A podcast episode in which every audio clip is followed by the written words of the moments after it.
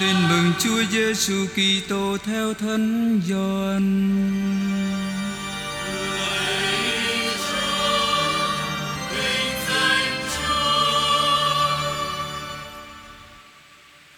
Khi ấy, Đức Giêsu nói với người Do Thái rằng: Tôi là bánh hằng sống từ trời xuống. Ai ăn bánh này sẽ được sống muôn đời, và bánh tôi sẽ ban tặng chính là thịt tôi đây để cho thế gian được sống. Người Do Thái liền tranh luận sôi nổi với nhau. Họ nói: Làm sao ông này có thể cho chúng ta ăn thịt ông ta được? Đức Giêsu nói với họ: Thật, tôi bảo thật các ông, nếu các ông không ăn thịt và uống máu con người, các ông không có sự sống nơi mình. Ai ăn thịt và uống máu tôi thì được sống muôn đời và tôi sẽ cho người ấy sống lại vào ngày sau hết. Vì thịt tôi thật là của ăn và máu tôi thật là của uống. Ai ăn thịt và uống máu tôi thì ở lại trong tôi và tôi ở lại trong người ấy. Như Chúa Cha là đấng hằng sống đã sai tôi và tôi sống nhờ Chúa Cha thế nào thì kẻ ăn tôi cũng sẽ nhờ tôi mà được sống như vậy. Đây là bánh từ trời xuống, không phải như bánh tổ tiên các ông đã ăn và họ đã chết. Ai ăn bánh này sẽ được sống muôn đời. Đó là lời Chúa. Lời Chúa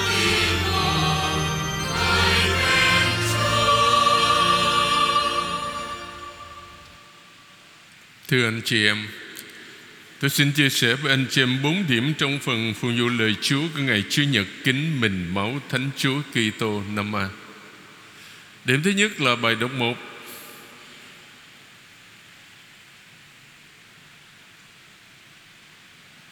Trích từ sách Đệ Nhị Luật chương 2 câu 1 cho đến câu 11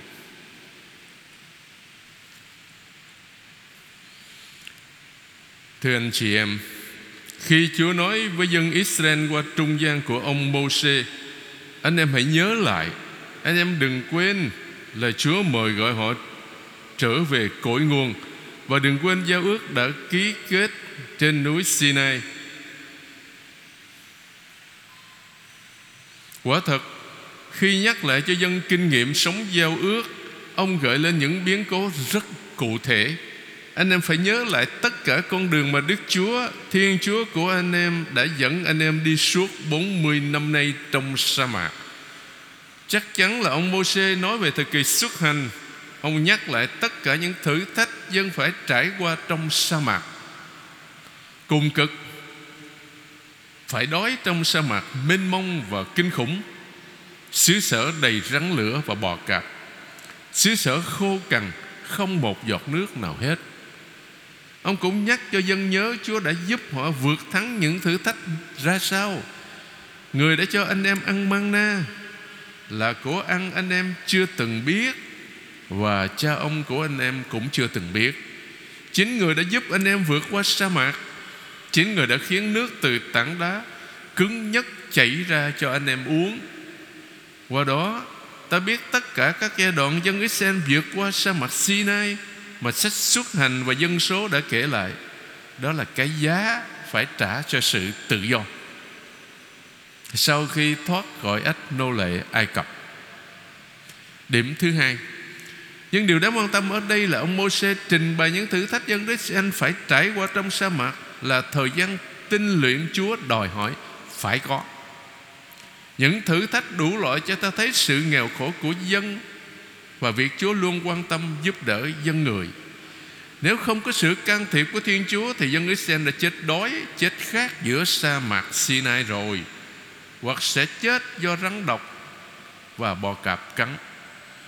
Nhưng Thiên Chúa luôn hiện diện và đồng hành với dân Và luôn can thiệp đúng lúc Để giúp dân vượt qua mọi khó khăn. Đó là đường lối sư phạm của Thiên Chúa, Thưa anh chị em.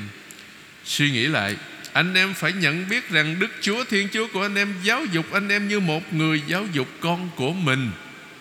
Đệ nhị luật chương 8 câu 5 tất cả đường lối sư phạm này nhắm một mục đích duy nhất là giúp cho dân Israel đừng quên rằng chính Đức Chúa đã giải thoát họ khỏi ách nô lệ. Ai Cập 430 năm. Chúng ta phải biết rằng, sách đệ nhị luật viết rất lâu sau khi ông Môi-se qua đời, và vào thời điểm đó dân Israel đã định cư tại Canaan rồi, Điều đáng sợ là họ có thể bị lạc giáo, Chứ không phải sợ đói khát Hoặc rắn hay bò cạp cắn đâu. Vì họ có thể tờ các vị thần của người Canaan Vaccine duy nhất chống lại việc thờ bụt thần này, Đó là trung thành tuân giữ giao ước Nghĩa là tuân giữ các điều răn của Chúa. Điểm thứ hai, Đáp ca. Thánh Vịnh 147 Mà chúng ta vừa nghe một ca viên hát Là Thánh Vịnh nói về việc phục hưng Jerusalem. Jerusalem hỡi, Nào tôn vinh Chúa. Này Sion, hãy ca ngợi Thiên Chúa của ngươi. Câu Thánh Vịnh nói trên giúp ta xác định thời điểm Thánh Vịnh này được sáng tác đó là lúc dân Israel trở về quê cha đất tổ Sau 50 năm lưu đày tại Babylon Vào cuối thế kỷ thứ sáu trước công nguyên. Họ phải tái thiết lại thành phố Và xây dựng lại đền thờ Jerusalem. Mà nếu không có sự hỗ trợ của Thiên Chúa Thì họ không thể làm được việc đó, anh chị em. Họ gặp rất nhiều khó khăn. Bởi vì những người mà Do Thái còn ở lại đất nước, Họ chống kịch liệt. Nha. Thiên Chúa then cửa nhà ngươi Chúa làm cho thêm chắc. Trong Thánh Vịnh trước đó, Thánh Vịnh 146 đó, Hôm nay là Thánh Vịnh 147 Thiên Chúa được gọi là đấng xây dựng lại Jerusalem, Quy tụ dân Israel, tản lạc về. Tuy nhiên, đây không phải thuần tí là một công việc Công việc của một kiến trúc sư Mà Thiên Chúa thực hiện đâu. Cuộc trở về quê cha đất tổ Thật sự là một cuộc trở về trong ân sủng. Thiên Chúa đã tha thứ cho dân người. Sự tha thứ này là một sự tái tạo thật sự dân Israel.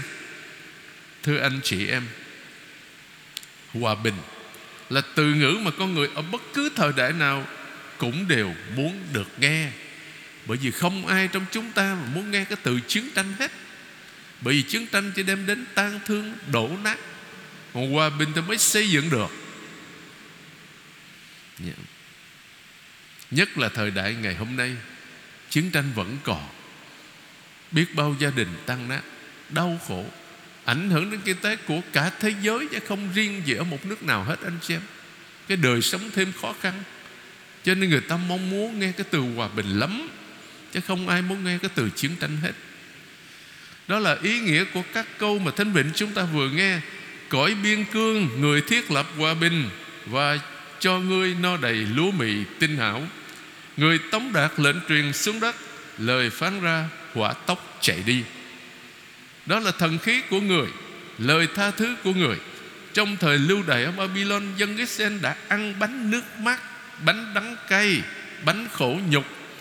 Còn khi trở về quê cha đất tổ, Họ có được mùa gặt bội thu lúa mì tinh hảo.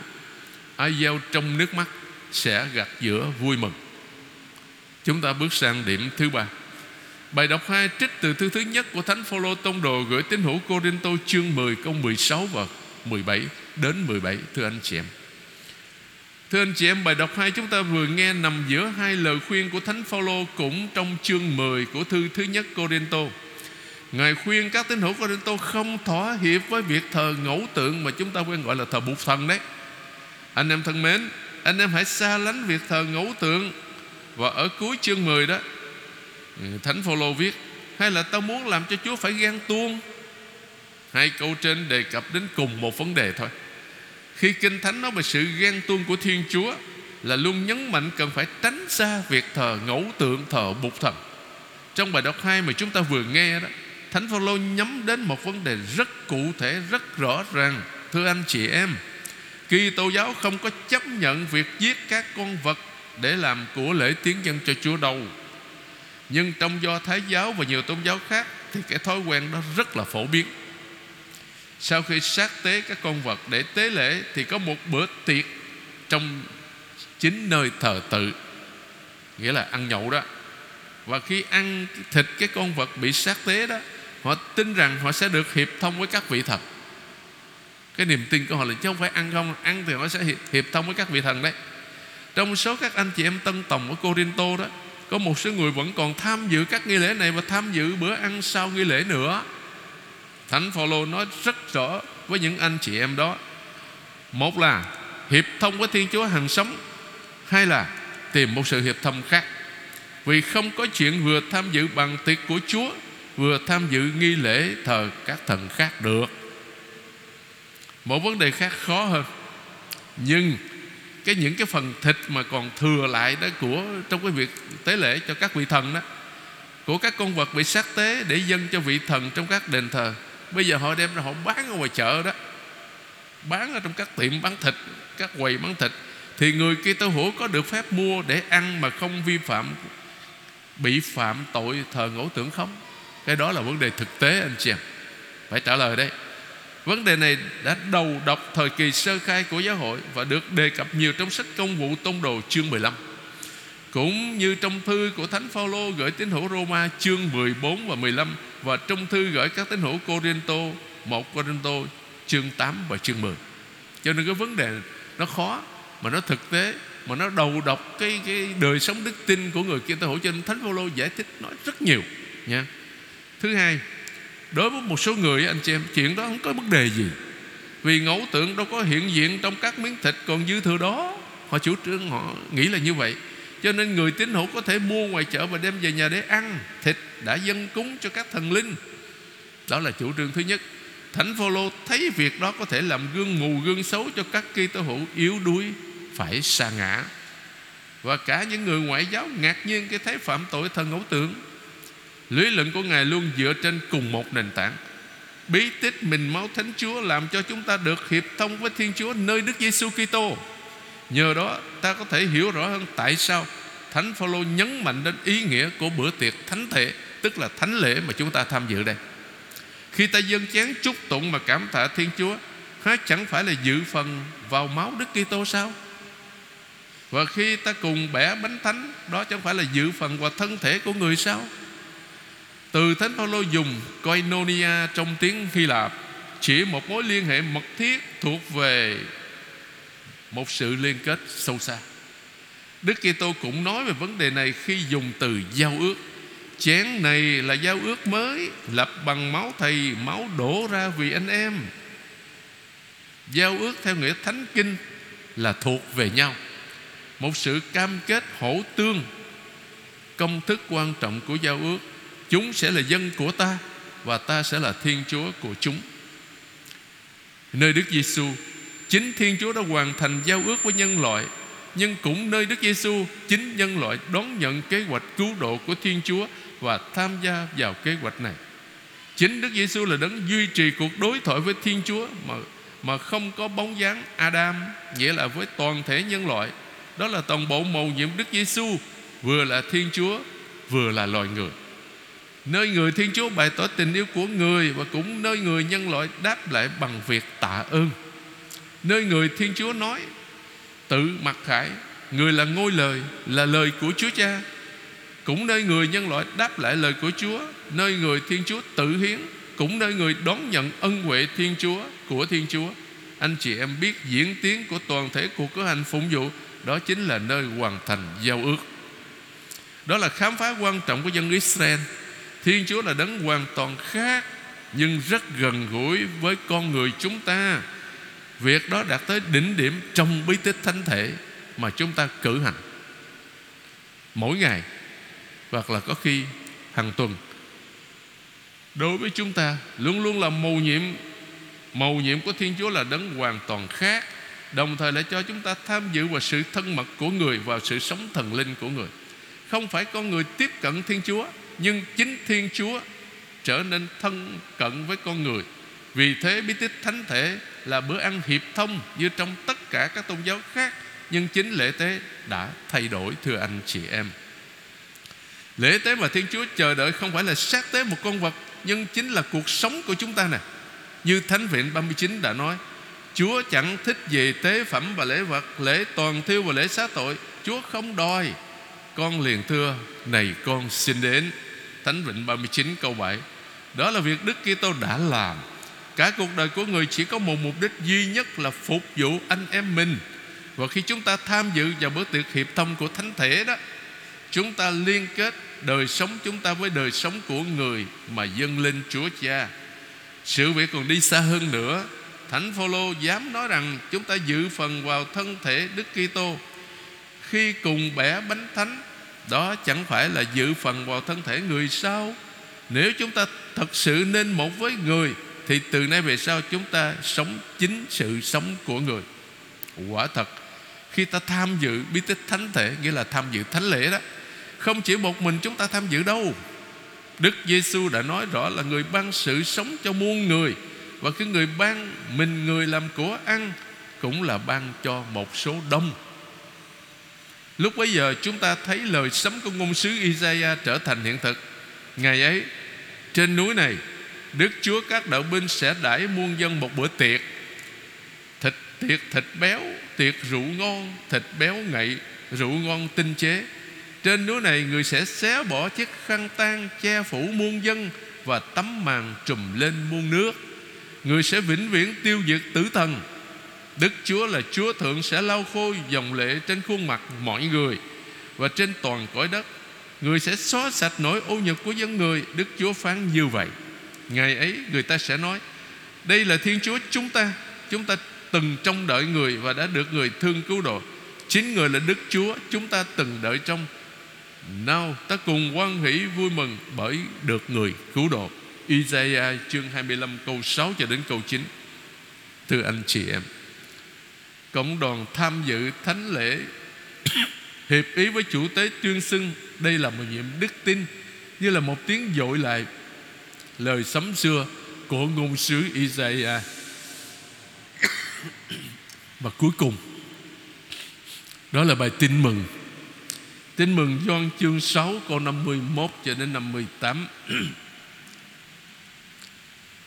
Là cái phần kết của bài diễn từ về bánh trường sinh bánh hằng sống của Chúa Giêsu. Thưa anh chị em, sau khi nghe bài diễn từ về bánh trường sinh á, bánh hằng sống, nhiều môn đệ bỏ Chúa Giêsu không có theo người nữa. Tại sao? Bởi vì họ cho rằng lời của Chúa Giêsu nói trưởng tài quá, khó nghe quá, ai mà nghe cho nổi. Lúc bây giờ Đức Giêsu mới hỏi nhóm 12 Cả anh em nữa anh em cũng muốn bỏ đi hay sao? Ông Simon Phêrô liền đáp, Thưa thầy, Bỏ thầy thì chúng con biết đến với ai? Thầy mới có những lời đem lại sự sống đời đời. Chúng ta thấy Thánh Phêrô luôn luôn là Thay mặt anh em mình Rất là nhanh. Đó là vấn đề nghịch lý của đức tin đó, anh chị em. Những lời nói trên của Đức Giêsu Xét về phương diện nhân loại thì không có thể hiểu được. Tuy nhiên đó là những lời đem lại sự sống cho chúng ta tất cả chúng ta. Phải đi theo con đường mà thánh phêrô đã chọn, sống bằng những lời nói trên, để những lời trên nuôi dưỡng và thâm nhập chúng ta mà không cần được giải thích. Đó là một bài học quan trọng. Chúng ta không tìm những lời giải thích về bí tích thánh thể trong các sách vở đâu. Nhưng càng sốt sắng tham dự bí tích này, chúng ta được Đức Kitô thu hút, chúng ta bước vào mầu nhiệm của sự sống từ ngữ được lặp đi lặp lại rất thường trong bài tin mừng chúng ta vừa nghe, đó là sự sống.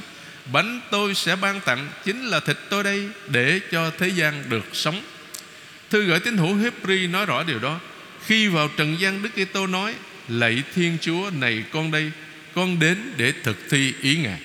Và ý nghĩa của Thiên Chúa là thế gian được sống. Ý định của Thiên Chúa đó, Ý của Thiên Chúa là muốn cho thế gian được sống một, sự sống là quà tặng. Bánh tôi sẽ ban tặng. Tất cả là quà tặng, thưa anh chị em. Ngôn sứ Isaiah đã công bố, Đến cả đi Hỏi những người đang khác. Nước đã sẵn đây, Dẫu không có tiền bạc cứ đến mua mà dùng. Đến dầu mua rượu, mua sữa, Không phải trả tiền, Không phải trả đồng nào hết. Sao lại phí tiền bạc và của không nuôi sống, Tốn công lao vất vả vào thứ chẳng làm cho chắc giả no lòng? Hãy chăm chú nghe ta, Thì các ngươi sẽ được ăn ngon, Được thưởng thức cao lương mỹ vị.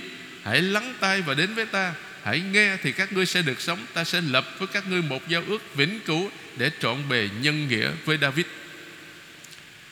Cái làm cho chúng ta được sống, anh chị em, đó là ân huệ của Đức Kitô mà chúng ta gọi là sự hiến tế của người. Nhưng chúng ta đừng có hiểu lầm về ý nghĩa của từ hiến tế nha. Trong thánh kinh, nghĩa của từ này thay đổi theo từng giai đoạn theo phương pháp sư phạm của Thiên Chúa, lúc khởi đầu lịch sử thánh kinh dân Israel thực hành giống như các dân tộc khác. Nhưng hiến tế đổ máu, những hiến tế đổ máu, con người và thú vật.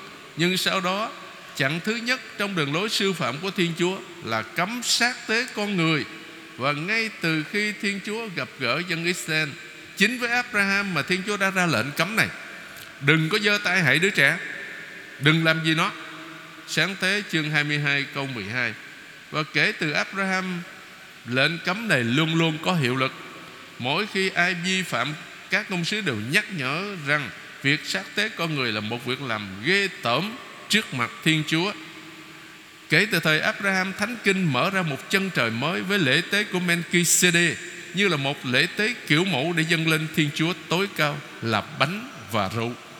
Sáng thế chương 14 Chặng thứ hai Chính Mô-xê giúp dân Israel tuân giữ mệnh lệnh này của Chúa. Khi tuân giữ những nghi thức tổ tiên đã để lại là sát tế các con vật, Nhưng ông đem lại cho việc đó một ý nghĩa mới. Từ nay về sau, Điều đáng quan tâm là giao ước với Thiên Chúa là đấng giải thoát, Rồi đến lời giảng dạy của các công sứ Đối với Ngài. Điều quan trọng hơn cả lễ tế Đó là tấm lòng của người dân của lễ. Một tấm lòng biết yêu mến tha nhân Chứ không phải là của lễ đẫm máu tế vật Như ngôn sứ Isaiah đã nói. Khi các ngươi giang tay cầu nguyện, Ta bịt mắt không nhìn. Các ngươi có đọc kinh cho nhiều, Ta cũng chẳng thèm nghe, vì tay các ngươi đầy những máu. Khi dân của lễ, người ta đưa hai tay, bàn tay giấy máu đó lên bằng đưa hai tay vấy máu vật sát tế lên. Nhưng máu này chỉ làm cho Thiên Chúa nhớ đến máu người vô tội và ngôn sứ Hosea nói một câu mà chính Đức Giêsu đã nhắc lại. Vì ta muốn tình yêu chứ không cần hy lễ. Hosea chương 6 câu 6 Ngôn sứ Mika tóm tắt một cách tuyệt vời bài học này. Hỡi người, bạn đã được nói cho hay Điều nào là tốt, Điều nào Đức Chúa đòi hỏi bạn? Đó chính là thực thi công bằng, Quý yêu nhân nghĩa Và khiêm nhường bước đi với Thiên Chúa của bạn. Chặng cuối cùng của phương pháp sư phạm này. Là các bài ca nổi tiếng Và người tôi tớ của ngôn sứ Isaiah đệ nhị. Qua bốn bài ca đó, Ta biết của lễ thật sự mà Thiên Chúa chờ đợi nơi chúng ta. Đó là hiệp thông với Thiên Chúa sự sống, Chứ không phải là giết chóc, thưa anh chị em. Đó là sống là giúp cho người anh em của chúng ta được sống khi trở thành người phục vụ họ. Tân ước thường trình bày Đức Giêsu như là tôi trung mà ngôn sứ Isaiah đã công bố. Người đã cho đi tất cả cuộc sống của mình khi bước vào trần gian, như thư Hebri đã nói. Tất cả cuộc đời của Chúa Giêsu là của lễ hoàn hảo mà Thánh Kinh đã cố gắng phát họa cho nhân loại. Bánh tôi sẽ ban tặng, chính là thịt tôi để cho thế gian được sống. Từ nay về sau, trong sự sống được Đức Giêsu trao ban, chúng ta đón nhận chính sự sống của Thiên Chúa. Cũng như Chúa Cha là đấng hằng sống đã sai thầy và cũng như thầy sống nhờ Chúa Cha, thì người ăn thầy cũng sẽ sống nhờ thầy như vậy. Điều quan trọng nhất đối với chúng ta hiện giờ đó là đón nhận sự sống mà Thiên Chúa trao ban, thưa anh chị em. Lạy Chúa Giêsu Xin cho chúng con biết siêng năng tham dự thánh lễ Và sốt sắng rước Chúa vào lòng chúng con với lòng tin cậy mến. Trong đời sống đức tin thường ngày Chúng ta có tham dự thánh lễ đúng như giáo hội dạy không? Ý thức, Linh động, Tích cực Và hiệu quả.